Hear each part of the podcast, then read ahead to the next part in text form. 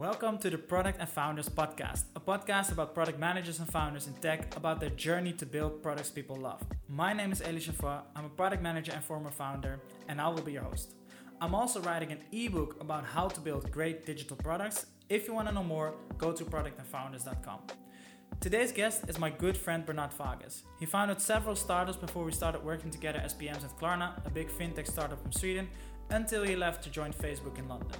He is now the CEO of Human Lambdas, a startup he founded that builds custom tooling to support internal workflows. And what that means, how his experience at Klarna and Facebook is helping him, and more, you will hear in this podcast. And please always remember to turn off your WhatsApp before you start recording these things. All right, so Mr. Bernard, welcome to the first ever episode and maybe even the MVP episode, as we just discussed of the Product and Founders podcast. How are you doing, man? Are you in London right now? Yeah, I'm in London. Um, I've been in London throughout the whole lockdown, and yeah, it's been good so far. Um, despite the circumstances, of course, um, but can't complain. Okay, glad to hear that, man. It's it's actually funny, like you know, nor- like normally we kind of communicate in Spanish. Uh, I mean, not when we're working together because obviously we were colleagues before, but like outside of work, so it's kind of funny to be talking to you again in English. Um, but I guess yeah, it's also easier to talk in English about work stuff, even for you. Maybe English like versus Catalan or Spanish. Yeah, definitely. I mean, I've been you know, English has been my main primary primary language um, for you know the professional side of things um, throughout my career. Um, and so, you know, when it comes to communicating in business settings, I think I can definitely um, make my points and, and get them across much easier and, and more crisply in English for sure than in Spanish or Catalan. So yeah, that makes sense. So if we talk about Spanish or Catalan, you grew up in Spain, studied there as well, partially studied in the UK. Uh, but if you look back, what do you think drove you into entrepreneurship? I think what what drove me to to entrepreneurship and to building was this desire to um, create um, and this interest in technology. So you know since, since i was since i was a little kid i i was the lego kid kind of guy. I was always um, you know building things in lego. Uh, it was my favorite toy uh, when i was a little kid. And at the same time i was always attracted to technology and i love to tinker with with gadgets and the like. And yeah, I guess at some point I just realized that I could combine both um, both things into building tech products. Um, I would say that's that's where my entrepreneurship bug comes from. Um, it's not so much about building uh, a business for the sake of building a business. It's it's more um, you know, being able to create things and, and bring value to people. And, and if it if, if, it comes in a way that's sustainable economically sustainable and, and profitable um, as a as a side effect then awesome. Cool. So you started your first startup project during studies. It was a social app that based on various data points connected people with similar interests called joiner. However in the first year you decided to call it quits. Uh, why was that traction is always very hard. Getting getting your first users is always very hard. And you know, while we were working on on on acquiring our first users and getting traction and getting usage out of the product, um, we were finding um, lots of first of all struggles to get more and more users into the platform. So I think um, when we shut it down, we had got to 2,000 users or something like that, um, primarily in Barcelona, but not exclusively and you know so scaling it up and up um, was proving to be harder and harder. You know we were studying and we it was very hard to combine like building this and growing it and and also um, getting good enough grades to keep going um, with our studies. It was proving to be very very hard. And at the same time you know we we were um, we're running into growing struggles and, and the app was a bit buggy and we had to spend a lot more time into polishing it and it just there there was just there just wasn't enough time and at some point um, you know, especially our parents weren't very happy with it either, because uh, obviously your parents want you to do well at school and they don't care about anything else.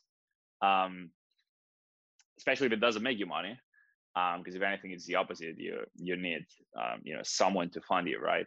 Um, and so at some point, we just decided that it was not feasible um, to to continue, and we we shut it down. Um, but yeah, it was an amazing an amazing journey nonetheless, for sure. And what would be your biggest like learning from that then? One lesson that I took is building in the B2C space, so business to customer, mm-hmm. uh, but especially in the social space, is really, really hard.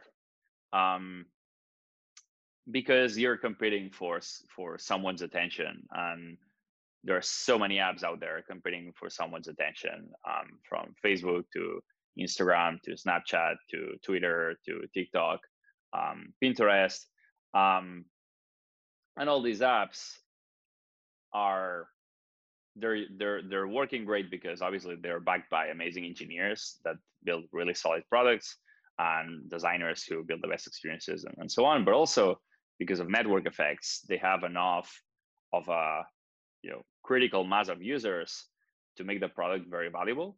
And if you're starting a new social product um, you don't have those network effects that are so valuable. Um, and so when you need to bootstrap this critical mass, it's incredibly brutal. Um, so yeah, B2C, um, you know, it's it's it's something that you have to be really sure about uh, before going for it because it's yeah, the the odds are always against you when you do a startup, but I would say even more so when you do a B2C. Um, and then I think another lesson that I took, and especially back then, maybe things are improving now, but um, it's it's probably not very wise to build a startup in Spain, um, because there's there aren't that many people that have really made it, and so there is very few people out there that can advise you on what what the right things to do are, and mentor you and so on, which is super important. Uh, but also, there's no capital. Yeah, then London definitely is a better place to be. So, after graduating, you started another company called Assist.ai, and you participated in Entrepreneur First, which is a program that brings together talented individuals and helps them with starting a company and how to do that. Uh, and in my opinion, one of the best programs in Europe out of all the, I don't know if it's really an incubator, but all of the incubators, etc., out there. Uh, and let's start with the EF experience. How did EF help you in starting your next startup, uh, which was Assist.ai? Yeah, so I think there are many things that EF helped us with. Uh, I would say the the two main contributions that they had to our uh, journey was and that's besides the financial support of course um, but that was they got us our first user that was huge um, so you know, obviously when you're starting out and especially if you sell to businesses if you're on the b2b space um, one of the downsides of being on the b2b space is um, you're selling to to someone um, who's probably harder harder to to to to convince and get their trust um, or get them to trust you um, because it's not them that they're a user it's their business that's a user um, and so in a way you know you're you're and especially if your product is supposed to be useful um, you're actually a dependency on that business. You're you're creating a new dependency for that business, and so if you fail, you might make that business fail in a way. Um, which basically means that building trust is harder and the stakes are usually higher. And so, you know, if if you have someone who already gets you this first user who automatically is trusting you and who automatically uh, believes in what you're doing and, and who in turn will you know install your product and use it and give you feedback, that's huge. Um, not just because of that, but also because it override gives you a case study, uh, an example of a successful user that you can use to repeatedly sell to the second, third, fourth customer.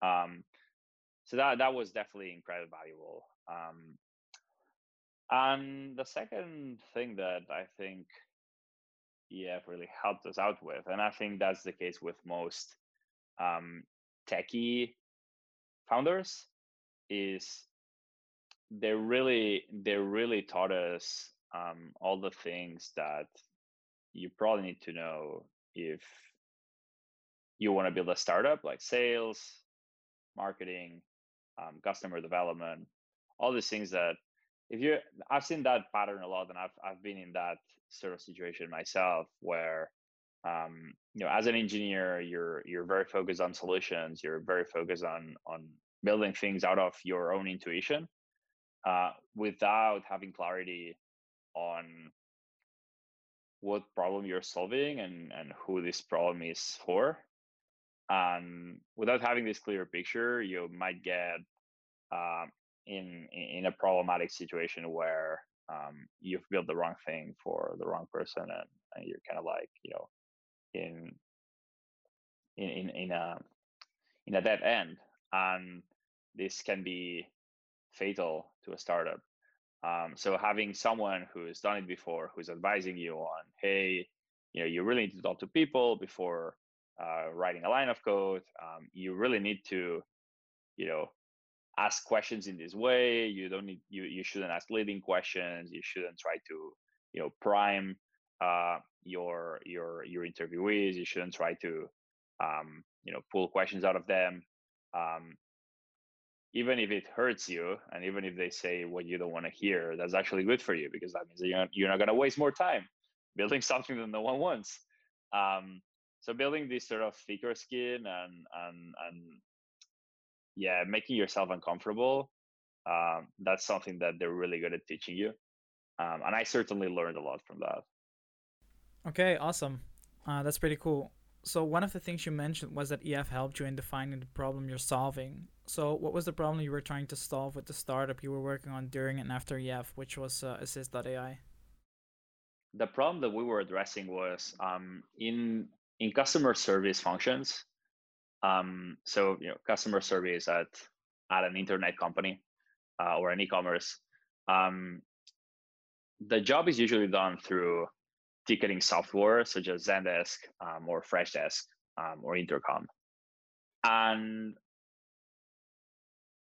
if you look at the sort of problems that these customer service people are solving, they're almost all the time solving the same for the same problems and questions um, which makes the job for them very boring because they're always solving the same problems. There's yeah. no um, intellectual challenges in there, um, but also it's it's very inefficient for the business because they have people um, who are really good at dealing with nuance, with new problems, with ambiguity, um, essentially doing the job that a machine should be doing. Yeah.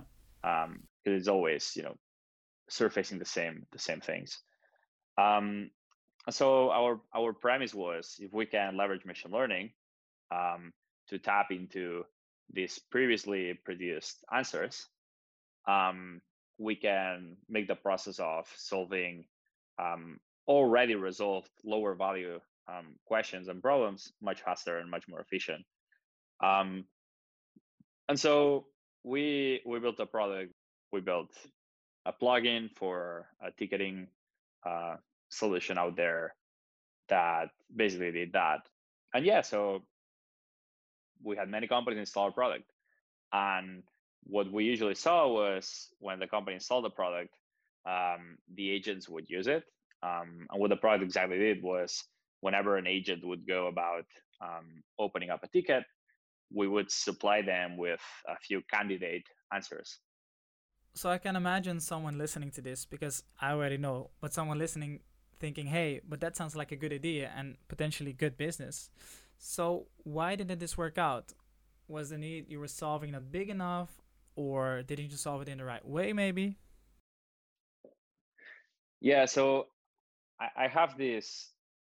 So essentially, we're talking about product market fit, um, which is you know, what all startups are trying to get to. Um, and my mental model of product market fit is if you have product market fit, of course, then you can raise money, you're successful, your revenues keep growing, you can repeatedly sell to more companies. Um, most startups who haven't raised a Series A are still looking for product market fit. Um, all startups that haven't raised a seed round are looking for product market fit.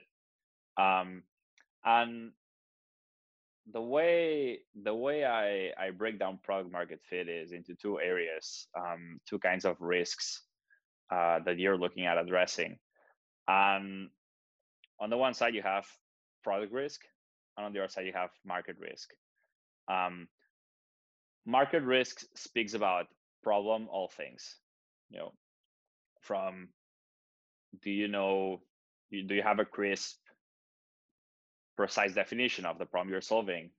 Uh, do you know who has this problem? You know, do you know what what the audience for your problem is? Um, do you know how to find them? Which kind of relates to sales, all this sort of stuff. Um, is it big enough? You know, maybe you're only selling to two people um, all over the world, and that's too small a market. So these are all market risks. Um, on the product risk side of things, you have things like, um, do you know which solution is going to alleviate the problem you're after. Um, can you build it? Um, and these sort of things, right? In our case, we we found the real problem and we knew how to find users. Um, so market risk was pretty much eliminated for us. Mm-hmm. Um, where we failed was we didn't we didn't build a solution that worked for the problem. The value of machine learning is it approximates what a human would do uh, in a you know at virtually no cost. And and so you know when a lot of people think about a machine learning product, and uh, when a lot of buyers think about buying a machine learning product, they think about, hey, I'm gonna get, uh, you know, I'm gonna get the same performance that a human would give me, but at no cost. So it's awesome. Boom. Yeah. Uh, but it never is like that, uh, or it rarely is like that and and then the problem is you know are, are you getting are you are you going to deliver high enough accuracy um, to you know give more value to the user than cost you're creating to for the user?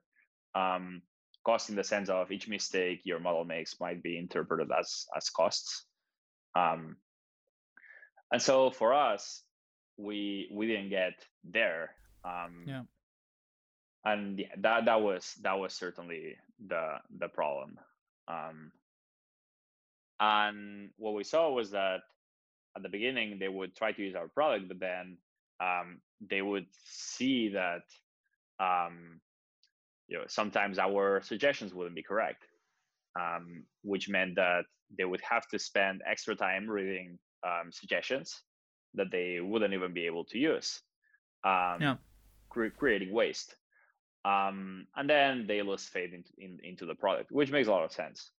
Um, that made us realize that the bar for accuracy uh, for this particular type of product was very, very high. Um, and that was kind of like a, a deal breaker for for all companies.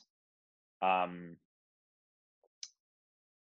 so yeah, I think at that point is when we realized that um, it was pro- probably very unlikely that we would be able to um, raise the bar, the accuracy bar enough um, mm. to get to a desirable state. And we just figured that whilst there were other problems that we had encountered throughout our journey that we could potentially look at solving, um, we hadn't we had been working on this for long enough to probably want to move on to something else. And was it hard for you to quote unquote give up?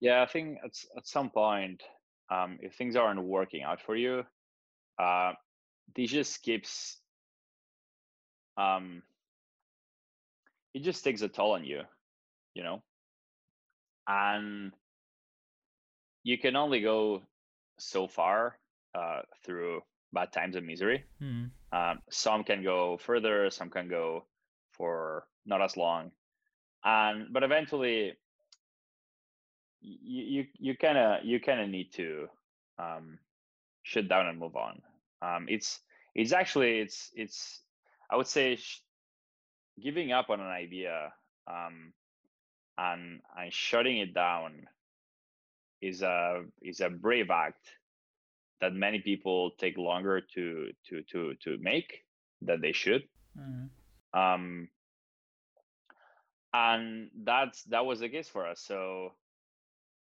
i think we could have even shut down earlier um, than than we did, Mhm. and we shut down later than we probably should, um, despite having growing revenues. Yeah. Because at the end, the underlying metrics showed that we were at a dead end, and as a founder, um, you you you have a you have a tank of motivation that Yeah. um, you know keeps draining and draining and uh, at some point you, you can't you can't just um, you can pivot but you can't keep endlessly pivoting because at some point you burn out Mm. and at some point you just need to give up and acknowledge that you know uh, you might want to work on something else and start from zero um, Yeah. But you also considered selling, right? Why didn't that follow through? So usually in in in in, in software business uh, sales or acquisitions, um, there are three there are three components um, of the business that might be getting acquired. Um, there is the business itself. If you're if you have a business that's profitable, that's making 50 million, you know, um, 50 million dollars in revenue every year, uh, that's a business that might be very valuable. Um, and that you just want to have it you know keep it running right and generate profits for you um, that is one thing but then for smaller startups that you, that's usually not the case so this first component goes away then there's two other components there's the ip the intellectual property um, you know what's the technology that i'm buying um, is it a valuable piece of technology that is very hard to develop and so by purchasing it, acquiring it from another company? Am I uh, shortcutting my way into uh, whatever other initiatives I have uh, for my business, right? Um, again, the smaller a startup is, and the the the shorter their duration has been, the less likely that's the case. Um, and so that leaves you with the third component, which is the team maybe what's special about the business is not the business itself it's not the technology itself but the people um and, so you might want to pay a premium for hiring this already consolidated existing well functioning team uh, as opposed to hiring them uh, you know hiring individuals that put together might make uh, the same thing because the sum is greater than the parts. Um, and usually for for very small startups most acquisitions tend to happen for this third reason or for a combination of reasons but the third one's always it's always the most important one. And in our case and i think that tends to happen with you know people who burn out um, usually one doesn't want to remain in the space um, if they're fed up with it. Yeah. um, and then you know there's there's other constraints like um, what are the conditions of the acquisition? Um, what are the the restrictions the, the the sort of like golden handcuffs which is quite a thing uh, geographic limitations. Um, and yeah like i, I don't we, we did explore it um, but eventually uh, we just feared that it wouldn't be that desirable of an outcome for us and that we could find better outcomes uh, just you know um, through our own individual uh, sort of paths Okay, thanks for sharing, man. So then we're now going to a short sponsored message. This program is brought to you by BMW i8. No, just kidding. I'm like Um, nice getting your sponsors. Yeah, that would have been a nice sponsor too, right? BMW. oh yeah like you the- you bet. Yeah. Hey no but um okay let's go a bit more into um your pm experience like after running your own company uh, at klarna and facebook. You closed down uh, assist.ai burned out. I can imagine like it you know you had to recharge the battery for a bit then you decided to not dive into an entrepreneurial adventure again but to apply to product management positions and I I remember you applied to around forty of them, and almost everyone rejected you, uh, and you only got to interview with like a few of them, and then Klarna made you an offer. So sometimes people describe being a product manager as close to being a founder, but then within a company. And I know in some companies it is like that. How was that for you, uh, becoming a product manager? That's a great question because I feel like what I what I started doing as a product manager at Klarna had nothing to do with what I had been doing as a founder. Okay. Um, and the reason is the reason is when when you're when you're a product manager of a team, um, first of all, you usually operate in a much structured environment. Um, when you're a founder, you have no structure whatsoever. Um, you just do you just work on whatever is the most important thing for that day, whether that's you know getting you um, you know 10 more demos for your product or getting you five more users or you know making a design for something or building a campaign for blah or um, whereas at tech companies especially the, the bigger you are the, big, the bigger they are usually the more that's the case um, you're responsible for a much more well-defined narrower domain uh, which is usually making sure um, the team knows what to work on.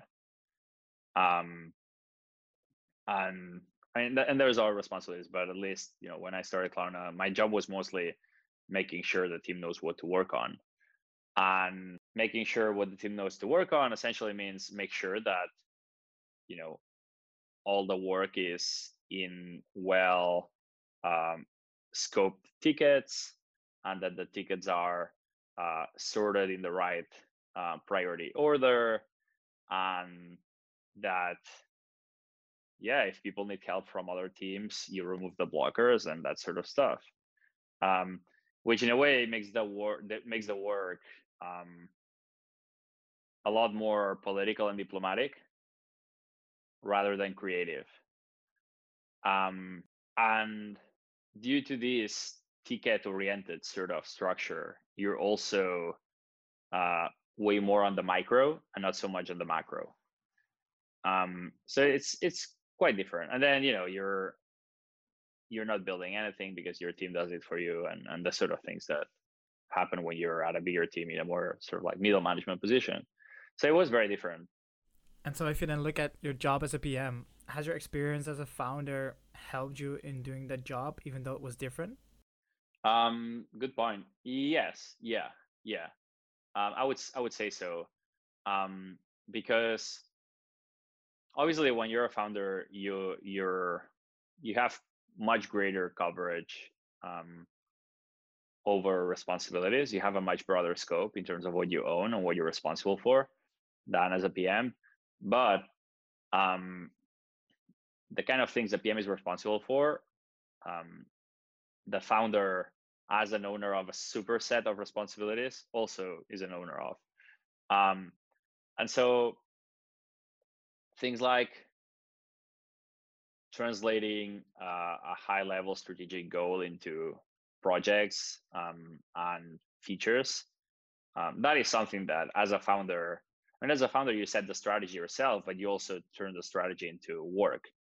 Um, and that is something that you, are doing all the time so um, it was definitely helpful um, to have done that before um, when i landed my first product management job.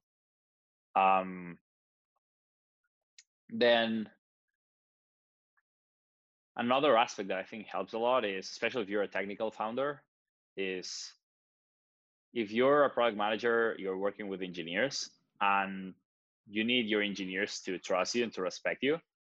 And the fastest way to earn this respect is to prove to them that you're one of them and that you know what it is to to do their job. Um, any that's the reason why any manager um, within a function has first been you know an individual contributor within that function. This is the only way to get respect and to be able to be helpful uh, to your team. Um, so i feel that if you're a technical founder and you've actually you know got your hands dirty building stuff um, that's also incredibly valuable because it gets your team to trust you from you know day day one.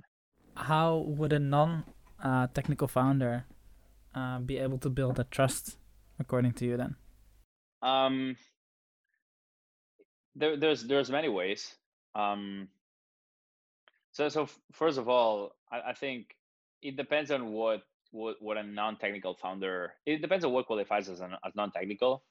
First of all like uh, is having an engineering degree a precondition for qualifying as technical? Probably not. Is having built something with code before a precondition to be technical? Maybe. Um, but i would say even if you just understand the language that they're talking even if you're you just code as a hobby um, that already gets you very far because um, it means that you have some empathy with their craft. Um, but otherwise, there's many other ways, right? Like you know, you, you don't get hired as a PM, and and your your engineering peers won't just respect you because you know what their job is about, right? Like at the end, you still have to bring them value, mm. um, and you bring them value through ensuring that they work on the right things, uh, through ensuring that the things that they deliver make a meaningful impact, and through ensuring that yeah that they're that they're successful. And i feel like that takes longer uh, to to prove because you don't just make an engineer's work meaningful in one day.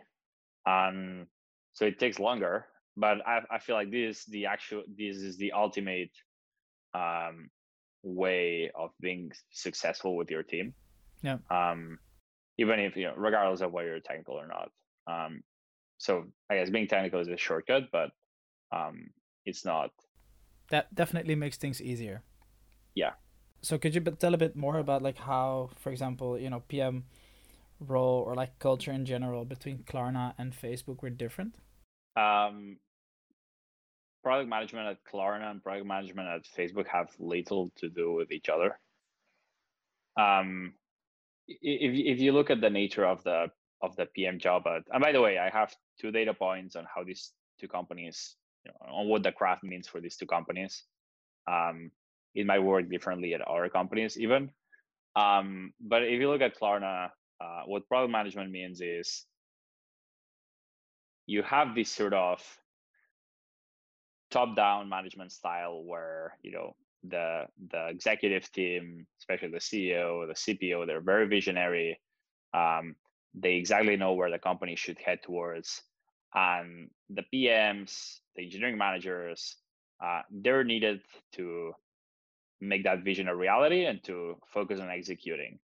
It's it's very execution oriented um, but then if you look at how facebook works um, it has nothing to do with that um, facebook pms are the opposite. They're mostly strategic. They mostly focus on the high level. Um, and I think that happens as a result of two things. Um, one, which is the executive team has responsibility over too many different teams to be able to drive things top down. Um, it's just not feasible. So then if if if top down doesn't work, you have to rely on bottoms up. Um, and bottoms up is driven by PMs. Um, the other the other thing is at, at Facebook, um, everything is measurable. Everything is data driven, fact driven, um, and so because data is the truth, not the CEO. Data is the truth. Hmm. Um, as long as the approach to using data and, and measuring your success with data is sensible and everyone agrees on that it's sensible yeah. um, that's all you need to you know know what to do because um, data tells you mm-hmm. and know whether you're successful or not because data tells you um, so so and i feel like that's that's the only way you can function when you're bottoms up is that um, you you need to you need to rely on on the data and, and use data as the ultimate source of truth. And so what happens is the the the product culture at Facebook is insanely data driven um, because at the end you're basing what you do on data and you're basing uh, the, the, proof of what you've done namely results on data yeah. Um, and you don't focus on the low level as much because and that's as a result of a different thing which is facebook's uh, crazy high uh, hiring bar. Um, if you hire the best of the best in any field um, you can trust them over full ownership on what they're doing and you can trust them to independently be able to accomplish the things that they're tasked with. Yeah. So then tickets kanban boards stop mattering um, because you know that if you give them a, a much larger higher level goal they will still be able to um, deliver it. Um, and that makes the job of a pm completely different. It makes it way more strategic and and, and less execution based although it still is but um, even execution on its own is way more high level. You would never get into the weeds of of the specifics of what an engineering what an engineer is doing um because mm-hmm. you don't need to and it prevents you from doing other work so. Yeah. What do you mean then uh, by strategic in this case? Yeah so the way a pm's job works um, at facebook is as a pm you're given a problem mm. and this problem will be one word or one sentence. Like you know we they even they even use this technique for product interviews. Um like maybe they'll tell you hey we want to get into we want to get into sports. M- yeah sports or you know m- movies movie theaters and that's it. That's the problem space. That's as much information as you're going to be given by the executive team. Yeah. um the you know facebook has hired you to to think you know? Um and so you know if if you ask uh, an exec to tell you which direction to go uh, you're not going to be valuable to them. Yeah. Because you know, you're being paid to think through this and and look at all the angles and perspective and and collect all this information and then process it and distill it synthesize it into whatever uh, you know makes most sense. And whatever makes most sense that's the strategy right?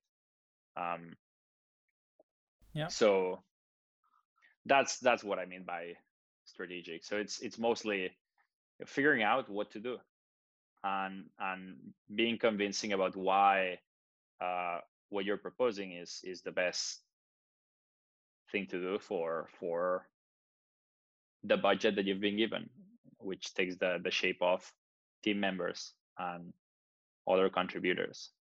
Last year, you left Facebook and then started working on Human Lambdas, the startup that you're running now, and that builds something that allows companies to easily, and maybe even people without technical knowledge, to easily build internal custom tooling uh, to support manual workflows, and maybe in the future optimize slash automate them even.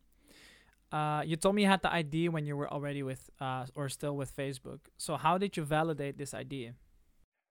Yeah, so I knew that I knew that if I wanted to live my very comfortable job, as you can imagine, um, to take a leap into the wild, um, it might as well be well worth it. Yeah.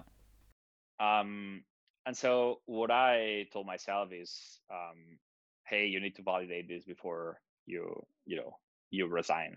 Because um, there's there's no way back right? Like it's once this once the decision's done you're making a commitment probably for at least one year maybe you know 10 years maybe for my whole life who knows? Yeah. Um obviously the longer the commitment is the more likely it is that it's working out so then this decision starts mattering less but you know in the worst of all cases um I'm not just losing a job, but I'm gonna commit to a year of you know not making any money and not being able to go back and all this sort of stuff. So it had to be well worth it. So what I did was I I got in touch with people in my network who I knew were working um, in mostly machine learning because um, at the time I was mostly thinking about ML as you know data data labeling, as you said, or data related sort of operations um, as a field. And that's when I got conviction, or when I got the conviction that maybe um, I needed to to to make to pull the trigger, which was most of the people I spoke to, um, they had built their own internal tools at their jobs to deal with with their internal tasks, internal processes uh, for dealing with their problem. Um, so in a way, all these companies had built their own bespoke internal tooling. Um, and when I looked at what they had built and what they cared about and the sort of problems that they were addressing with that tooling, the overlap was massive. Mm. Um, and and you know, having such a big common denominator, that's what gave me the conviction that hey, you know, like this is something that can be built as a product and it's going to help all these use cases. Um, and yeah, like it, it makes sense. It makes sense. So let's do it. Okay. Uh, so that, that was that the only thing you did then? Uh, talking to those people, or like did you do some sort of like you know wider market assessment, or like you know some calculations? Okay, how do we think the business? How big do we think the business opportunity is? How much would it cost me to you know build this, or was it just you know I've talked to these people, this was great, there we go. It was mostly the latter because getting a few data points, getting some evidence um, on a market that that it's obvious to be more generalizable than those few data points. That's enough proof. Um, usually, for you to intuitively believe that you're working on something that can be very big. Hmm. Um, of course, that that varies that varies quite a bit on a case by case basis, probably. But okay, it was generalizable to different cases. Did you look at total addressable market, for example? Um, I think one data point that I had that was sort of a, maybe a, a, a mild, relatively weak extrapolation of time was, you know, there's been these two companies um, in the space. One of them got acquired for nine figures, and one of them um, raised a monster round at a unicorn valuation. Uh, so you know this this this acquirer, this investor, this which are renowned, they certainly believe that this is big. Yeah. Um, and given what we're seeing, we don't believe that this is going to be a winner takes all market. So, um, probably worth going for it. And this time, you decided to raise proper funding. Was it easy to get it? It's it's never easy. Um, raising money is never easy. Um, and so obviously it takes a lot of efforts it takes it takes a lot of a lot of effort sorry um, it takes a lot of rejections you know all the all investors um, have so much they like most investors especially the good ones they have so much optionality okay but how did you turn this into a successful uh, round then yeah so i knew that i knew that at my stage um, my edge was my profile, my my career. Yeah. Um, and my my insights over the market that I was looking at addressing, and I leveraged that. And that was one of your competitive advantages. Yeah, you have to look at what what your competitive advantages are. And in my case, I knew that I was ahead of most other founders in mm. terms of product. And I could show that I had a series of insights um, relating to a specific market mm. that is big enough yeah. for for a VC to uh, be compelled with or compelled about, sorry, and that was that was enough yeah okay so maybe a few uh, rounding up questions uh, how is your pm experience helping you now in running your company if at all yeah so it's it's funny because both my Klarna and my Facebook PM experience are helping me and in different ways. Mm. Um, because as I said before, um, PMing at Facebook is very macro. Yeah. And PMing at Klarna is quite micro. One is more strategic. One is more um, execution oriented. And as a founder, you need both. Um, because as a founder, you do everything. yeah. Um, well, at least in this stage, right? At least in this stage, exactly. You're right. Um, then there's you know scaling up and delegating and, and all this all this uh, all this stuff.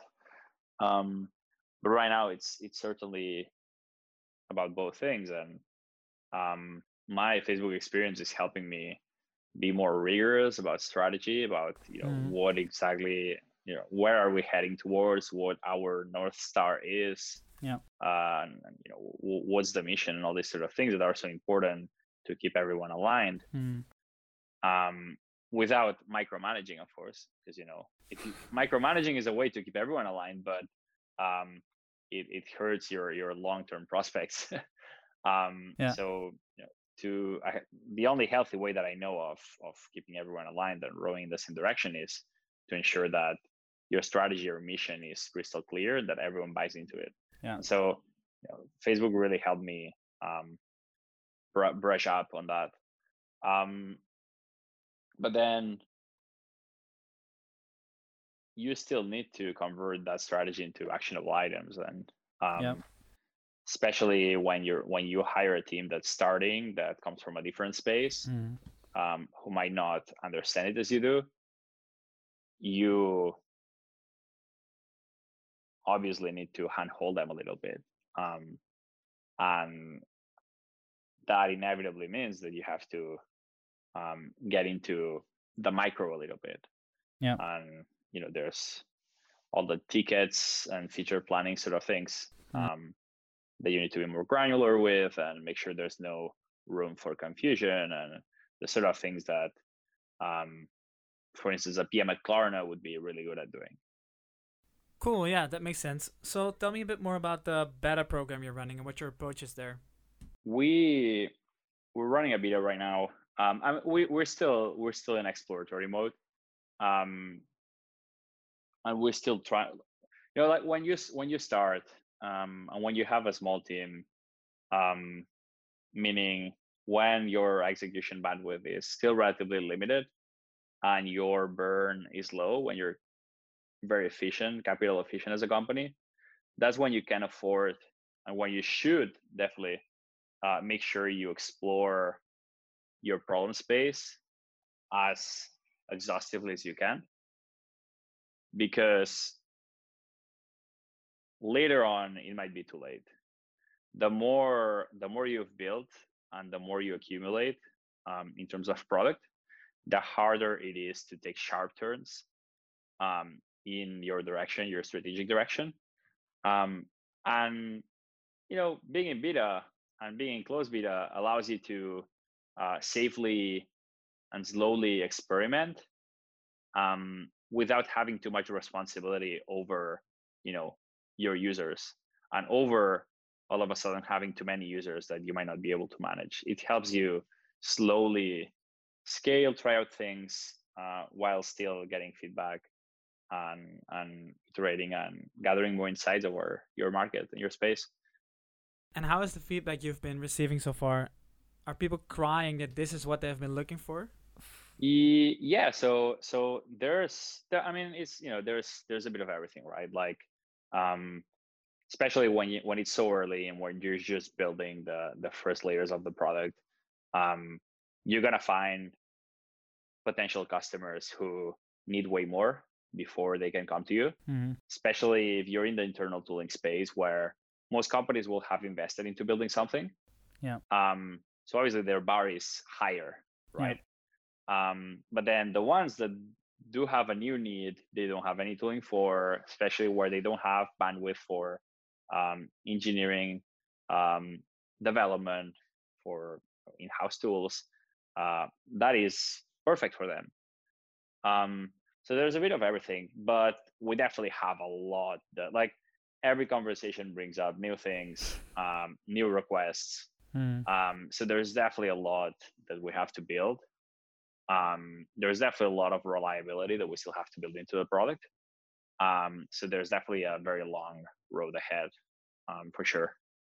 Cool. And have you already thought about your go-to-market strategy?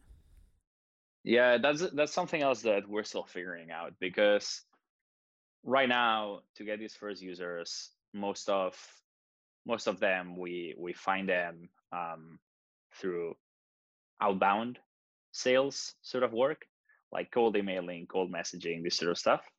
Um, that is something that at a small scale works, but at a large scale, it only works if the cost of doing that is still justified by your margins and by your unit economics of the mm. product and that is conditioned on what our future pricing model will be and our future pricing model will be conditioned on the value that we bring and most of these variables we haven't figured out yet um, so it's it's hard to know. What we're seeing is there there are other companies in adjacent spaces um, appealing to, you know, um, operations teams for you know, other purposes, or um, software solutions out there that appeal to non-technical non-technical people to build you know things like you know webflow is an example which lets you lets a non-developer build a website right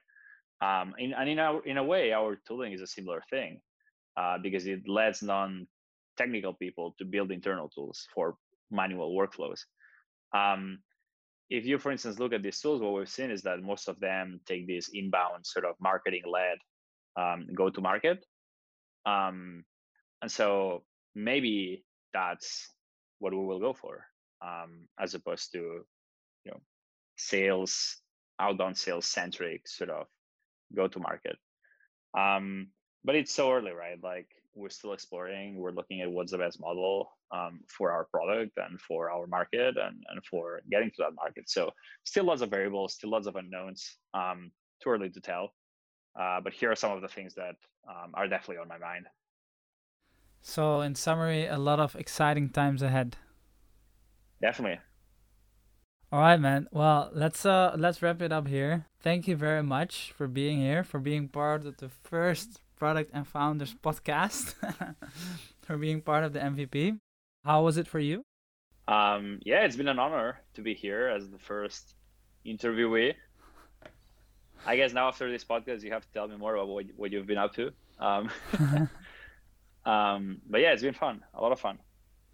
All right, man. Thanks again. And then uh, let's stop recording and then we can have a chat about all of the things I've been doing. Cool. Sounds good, man. Okay. So let's let's stop. Pause. No, stop recording. Yes. Woohoo! So that was Bernat in the first episode, aka the MVP of the Product and Founders podcast. Thank you so much for listening. Visit productandfounders.com, that is productandfounders.com, to sign up for the Product and Founders ebook with lessons from the most talented product managers and founders in the world about how to build great digital products. Next episode, we will have another friend of mine, Gulnaz, a female powerhouse and the founder of Easysize, a startup that offers AI powered size and fit recommendations. We'll talk about her journey as a founder, being a female and immigrant in tech, and her first experience as an investor herself. See you next time.